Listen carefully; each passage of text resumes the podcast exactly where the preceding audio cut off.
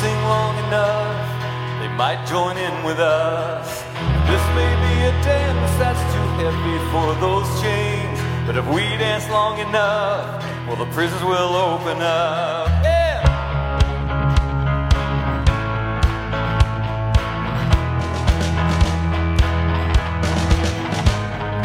This may be a shout that those fragile lungs can bear, but if we shout long enough, walls might finally fall. They may need some help to lift their hands up in the air. We know that freedom's coming. We sing it all the more, we sing it.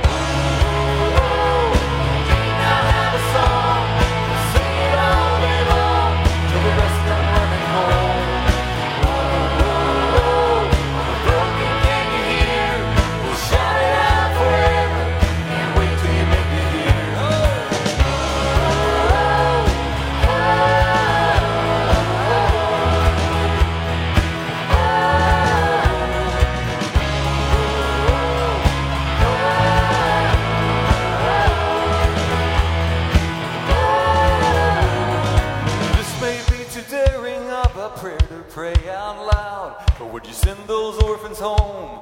We've been waiting all day long. Oh, ringing a robe is ready. We can see them coming now. Just like the prodigal. We're gonna meet them in the road.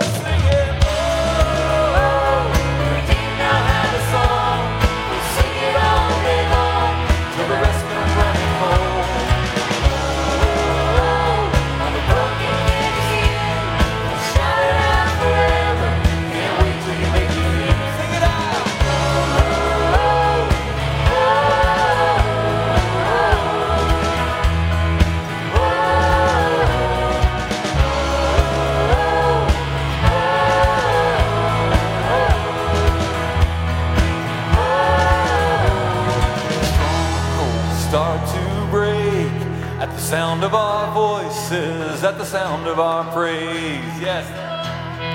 Mountains get out of our way. Can't you see us dancing? There's no room for you to stay.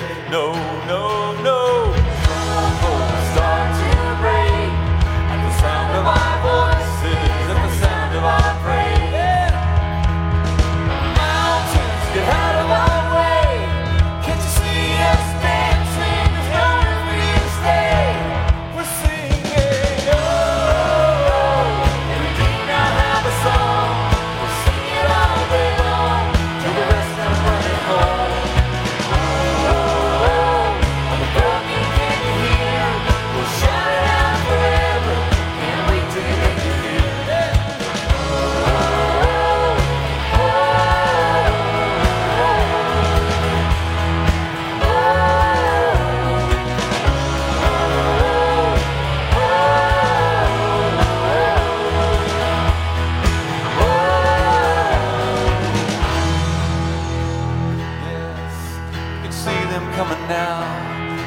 see them coming now.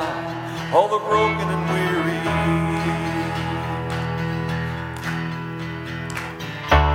He didn't leave you where he found you. Welcome home. Welcome. He didn't leave you where he found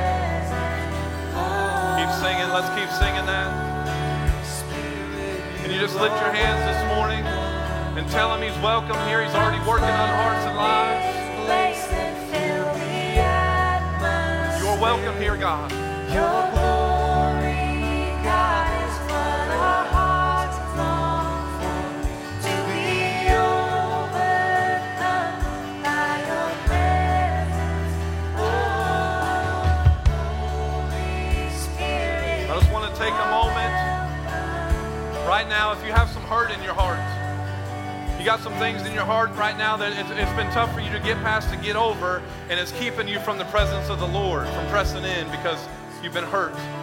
Whatever the hurt is, you've been hurt, and you need to get rid of it this morning so you can access where God wants to take you in His presence.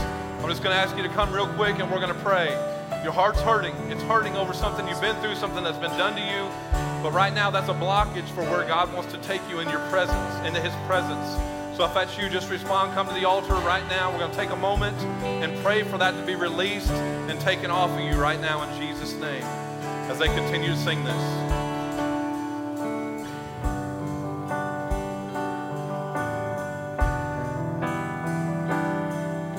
Please don't let anybody pray alone.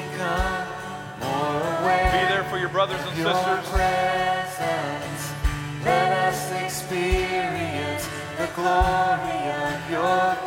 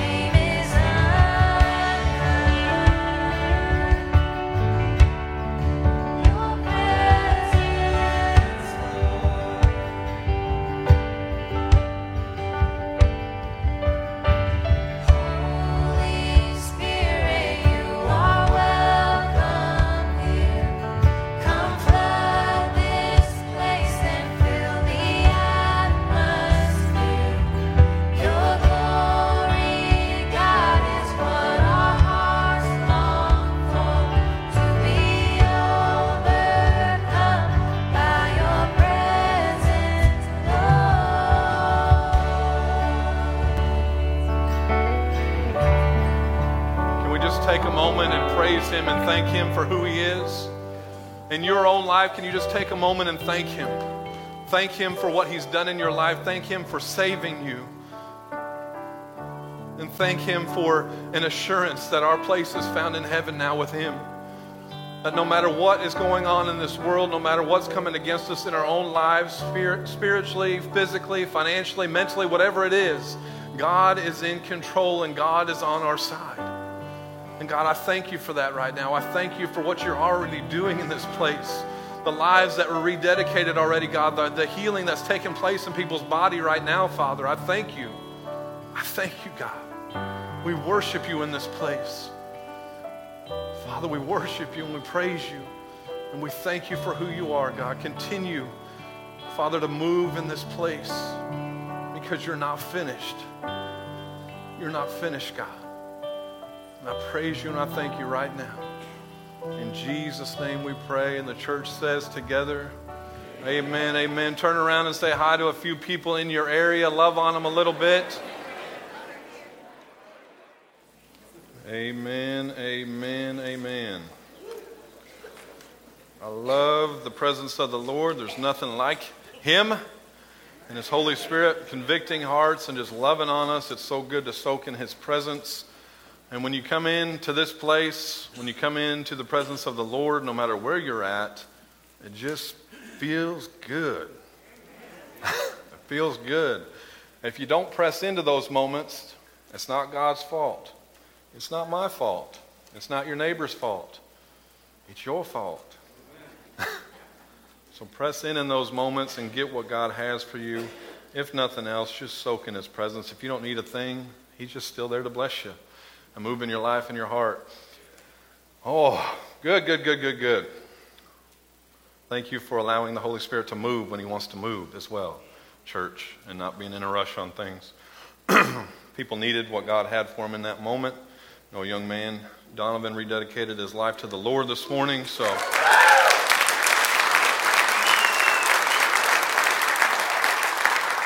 And I told him this is, this is family here. We are here to help him on his journey and, and encourage him and walk with him. So pop in and say hey to him before today is over. Uh, I, t- I mentioned earlier I wanted to mention a testimony that I, a phone call I got, and I don't remember, Bear, what day you called me, but it was good. And uh, I think it was earlier in the week, wasn't it? Monday or Tuesday? He called? Wednesday, Thursday. See, my days run together. He called me, and when you get phone calls from people in church, I'll be honest. What's wrong?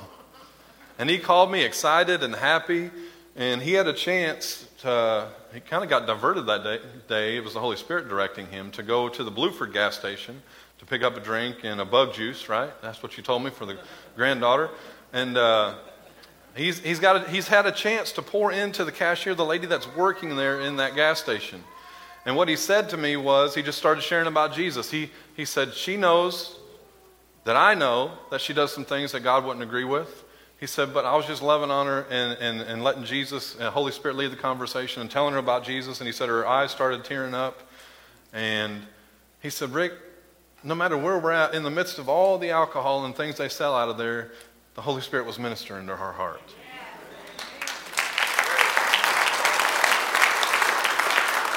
And I thank God for Bear being obedient. Um, I thank Bear for being obedient to what God was doing there in that situation. He said he went in a couple days later and she had just said, Hey, I was just praying before you walked in here. So I'm praying that the seed that he's planting, he's going to see come to harvest, that he'll be able to lead her to the Lord right there in the gas station.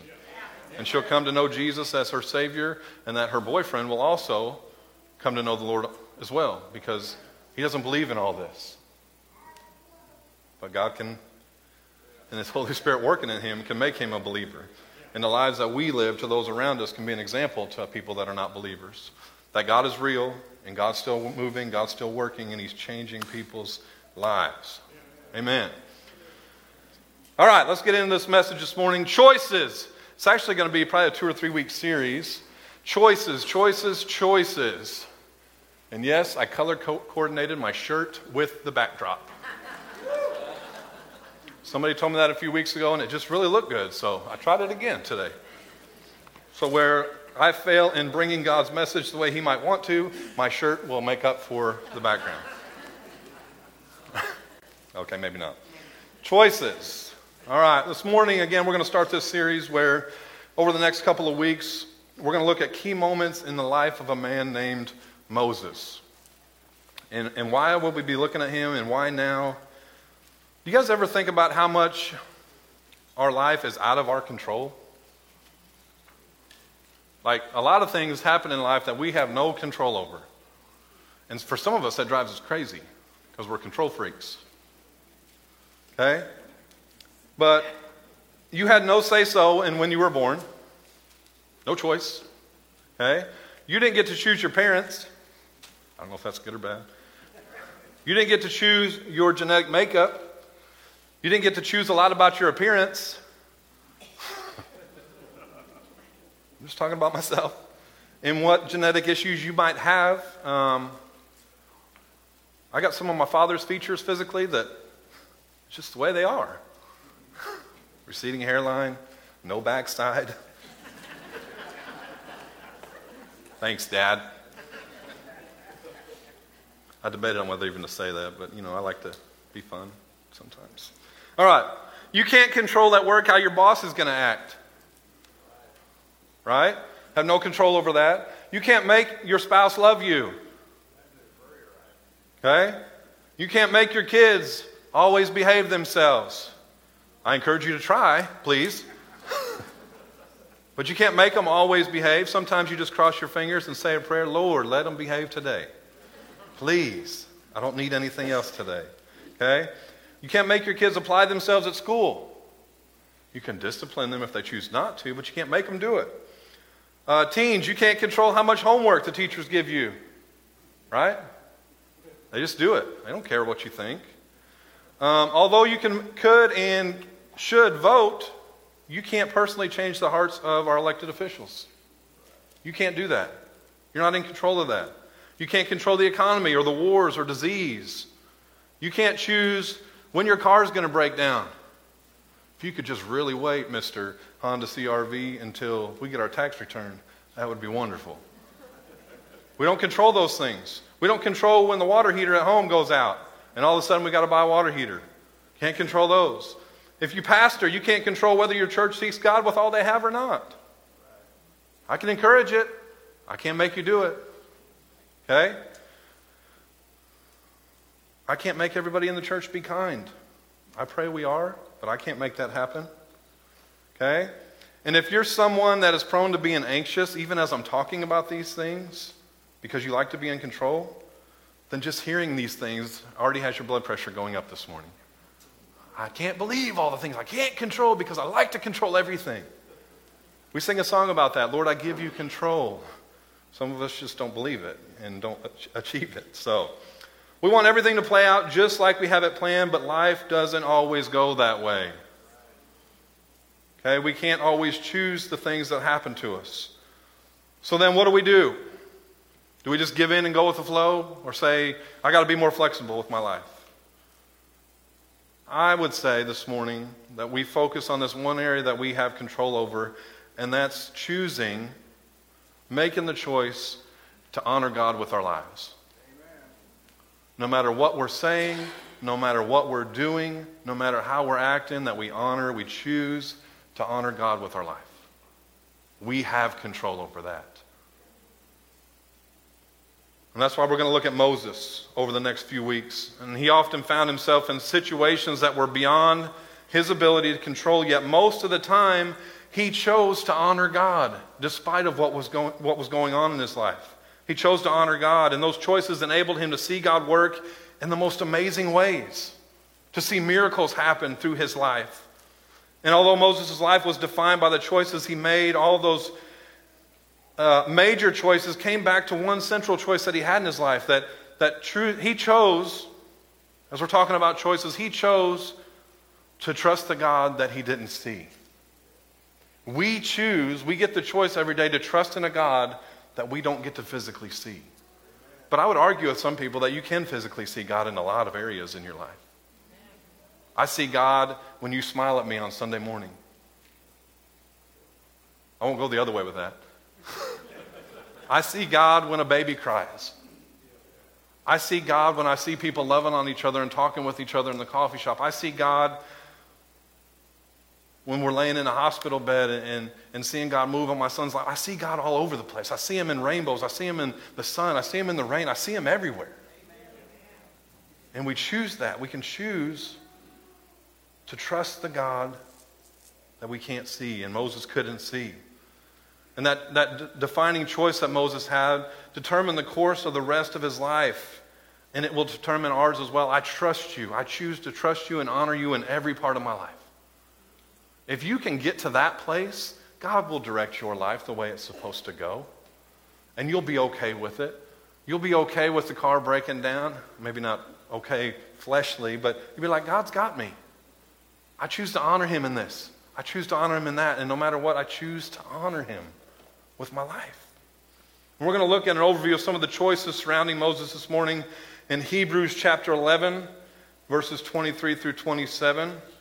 And as you guys get there on your phones or in your Bibles, um, we're going to safely say that there's only been one Moses in all of history that had the life that he had.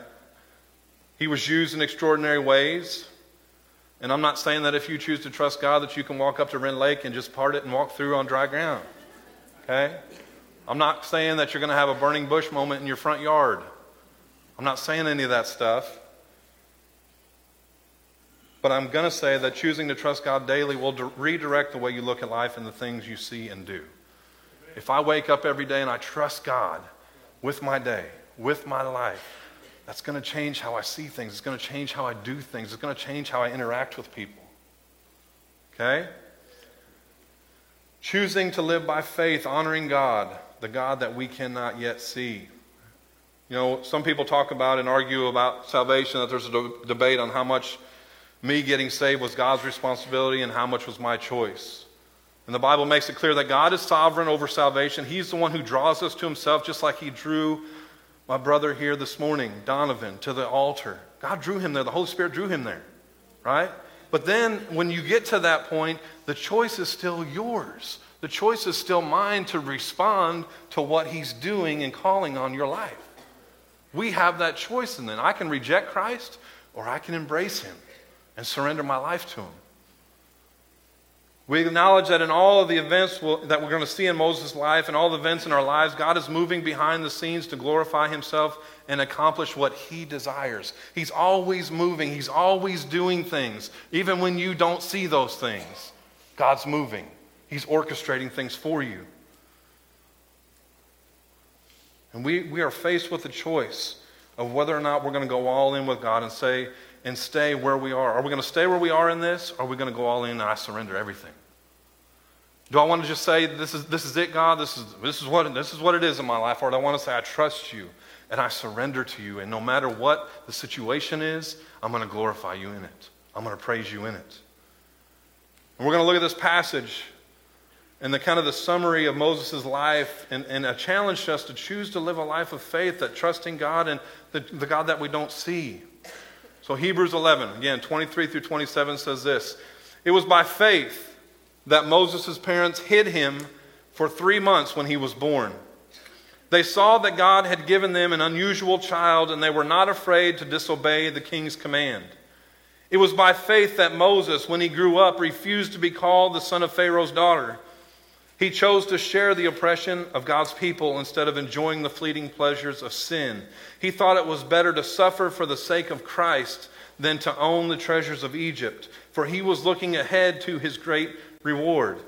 It was by faith that Moses left the land of Egypt, not fearing the king's anger. He kept right on going because he kept his eyes on the one who is invisible. Amen.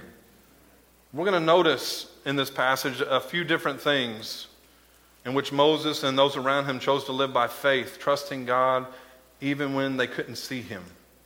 And the first one I want to talk about this week is family. Trusting God with your family. How many of you have, have a hard time with that? How many of you, right now, I'm trusting God with my family. I'm completely trusting Him because I need Him to move on people's hearts in my family. There's some on that side of it too. But verse 23, looking back at verse 23, The focus here isn't on Moses' choice, but rather the choice of who? His parents. It was his parents' choice, the choice that they made. And God had moved his people, the nation of Israel, to Egypt 400 years before Moses was born. And when they first got there, they had favor with the Pharaoh, so they were protected and safe. But over the years, as they grew and grew in numbers, that made the Egyptians nervous. And they enslaved the Israelites, hoping that they would help keep them from continuing to grow as a nation. And when that didn't stop, Pharaoh commanded that all the Israelite baby boys be thrown into the Nile River and killed at birth. A command. You are to do this. But Moses' mom and dad were people who loved God and honored him. So when they saw that their baby was a boy, they chose to hide him instead of carrying out the king's command. I'm going to choose this right now to hide him and not kill him. Had they not obeyed this, this way, we wouldn't even be talking about the life of Moses. Wouldn't be able to give this example this morning. He would have never had a chance to grow and become the man of God that would be used to deliver his people from slavery. And this choice for Moses, later on in the scripture, was first made by his mom and dad, his family, their act of obedience. They chose to trust that God who gave them the child was greater than the king who commanded to kill him. I trust God in this right now that gonna, we're going to save our boy. We're going to hide him because our God is greater than what he's asking us to do. Amen. How many times in our lives does God ask us to do something and we don't trust Him in it? How many times does God say, Do this, and, I'll sh- and, and just trust in me? I'll be obedient in this. And how many times have we done it and see God come through for us? You are right, God. Why do I have such a difficult time with that sometimes? They chose to trust that the God who gave them the child was going to take care of him. And he was greater than the king who was wanting to take him away. They were not afraid in that last line to disobey the king's command. Many of us, talking about family, we aren't choosing to trust God with our families. And some of you may say, Rick, that's mean. Why would you say that? And I'd go even as far to say that we may even be trusting our families to be our God. That we put our families above everything else. And family is a great thing, but it does not go above Him. And some of us have a tendency to do that at times. How can I tell, or how can a person tell? Is your hope in the God who can save you and your family through every disaster, or is your whole life oriented around what you can do to provide for your family and protect your kids? That's not a bad thing.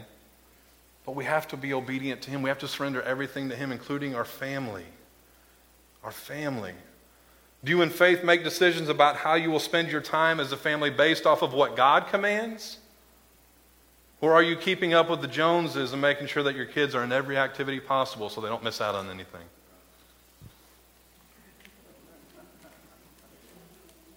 And it's not bad to be involved in things, but are you obeying God's command with your family in the things of God?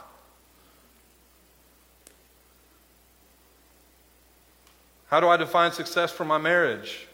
Is it a certain number of kids? Is it us combined making a certain amount of money? Or certain patterns in my relationship? In God's eyes, successful marriage is that we're both chasing after God. We've come together. We're doing that together now. We're honoring each other. And as we're loving Christ like He loved His church for me and for Sarah, which I'll admit I fail, Maybe I'm the only guy in here that'll admit that to his wife, that I fail to honor her the way she needs to be honored at times. It is just me. But for God, for my marriage, success is that we're both chasing after God together, that we're seeking Him with everything we have for our marriage to be strong, for our family to be strong, and that as we're doing this, we're going out and helping other people as we build God's kingdom. That's success, successful to me. It's not, do I have a big house? Hey, we got two cars and one car payment. That's a, woo, yeah. It's not that kind of stuff. It's are we chasing after God together? Is He the center of our relationship? And then with that, are we going out and advancing God's kingdom together? That's a successful marriage. It may include having children. It may not. It may be that, you know, like my sister and my brother in law, you, you open up your house to foster kids, to adopt kids. Maybe that's the way that you go in having kids. If you don't get to have kids, you graciously give your time and your resource and, and love to other people in unique ways. Is it good to want your kids to succeed? Yes. It is. That's a good thing. We want our kids to succeed. We want them to do well. Is it wonderful to keep your kids safe? Yes. You mess with my kids, I'm going to keep them safe. I'm not saying I'm some bad dude, but I know some bad dudes that'll help me. Amen, brothers. It becomes a bad thing, though, when your spouse or your children becomes the ultimate thing in your life instead of God.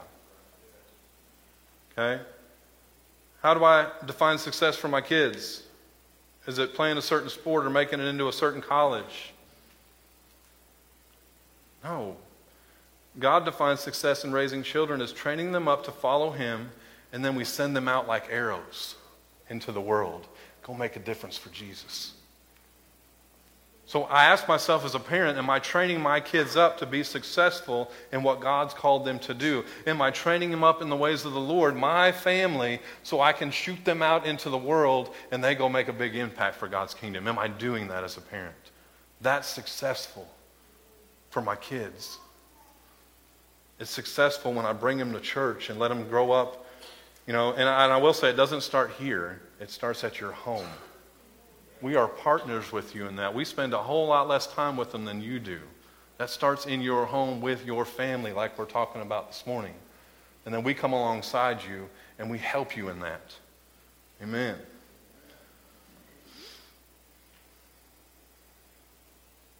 Do you act like the well being of your family is on, all on your shoulders?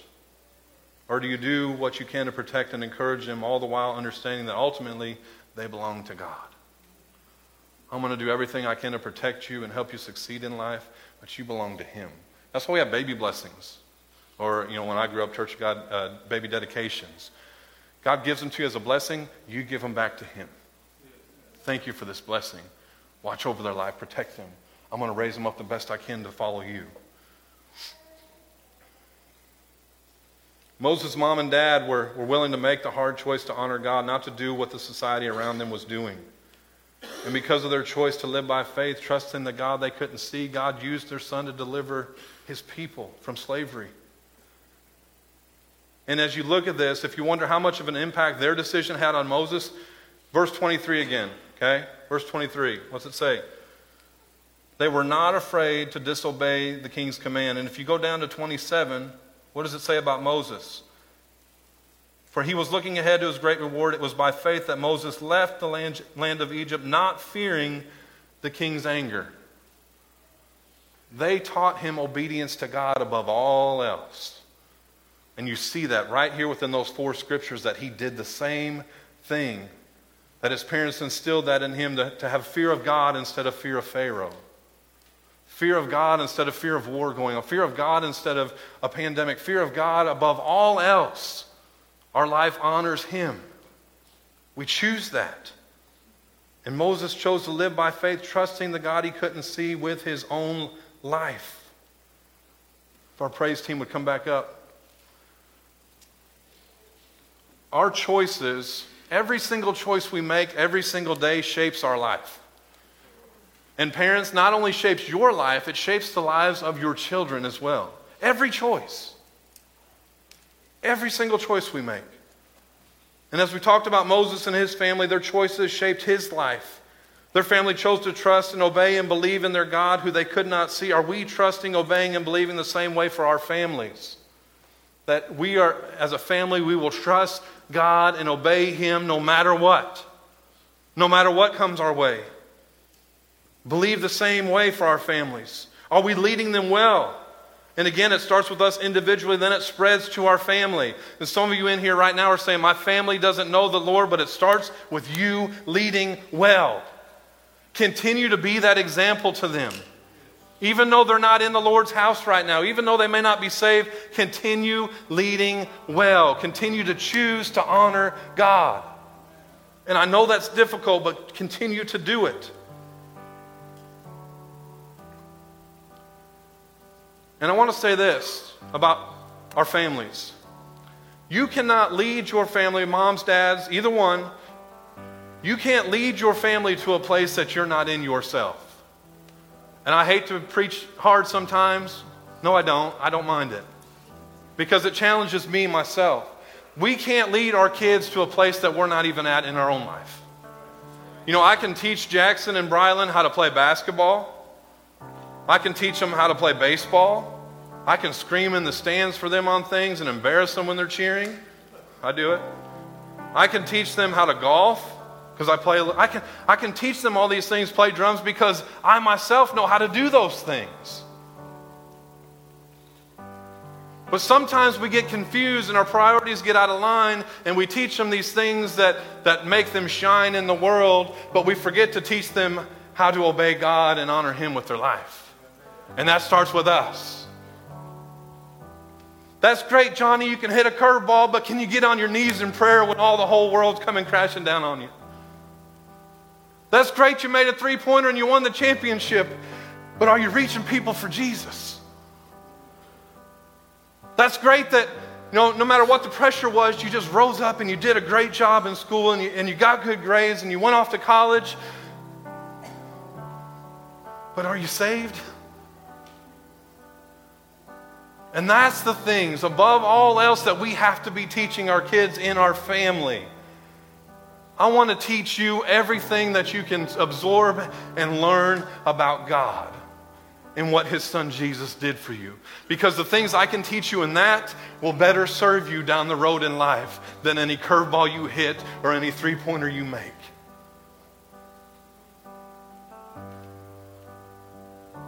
I want to send you out and know that you're living a life for Christ and you're obeying Him and you're serving Him and you're choosing every day to glorify Him and honor Him in all you do. That, for us as parents, is successful. And I'm not saying sports are bad or any of that stuff. I'm just saying this has to be the priority. When they leave your house, you're confident to know my kid is going to stand up for what's right according to the scriptures my kid is going to make a difference for God's kingdom. Family. Our choices that we're making today lay the foundation for our family and future generations of your family, for my kids' kids and their kids' kids. I lay that foundation now. some of you are in here, you may be saying, Rick, I don't even have kids or grandkids. But when you signed up to be a part of Orchardville Church, you signed up to encourage everybody that's in here. That includes modified youth. They're your kids. That includes OC kids. They're your kids. We are in this together. This is a church family. This is home for us. And together, we're doing our best to train up our kids in the ways they should go. So when they're older, they will not depart from us. They may have days and weeks or years that they stray away, but they always know that they're welcome home. And God loves them. Will you stand this morning? As we open up the altars again this morning, and, and every second of every service, of every day, these altars are open. You don't have to wait on me to give an invitation. You can come pray anytime you want to. This morning, as we open these, I just want to just ask you a questions as you as you bow your heads. Don't look around at anybody. Just listen to this question. Just for your own personal life, right here, right now. Are you leading well? Are you leading well? And by that, are you honoring God? Are you choosing? Are you making that choice every single day? God, I honor you with everything I say, everything I do. And if the answer to that this morning is, I'm not leading well, Rick, then I encourage you to come and spend some time with the Lord and let Him encourage you. Let Him strengthen you. Let Him put you back on that right path to leading well in your family, leading well at your job, leading well in your school. This is for everyone. Lead well. Choose to lead well. As they sing and we worship, altars are open, salvation, rededication, healing, or just the opportunity for God to pour in, into you and help you lead well this morning. Let's worship.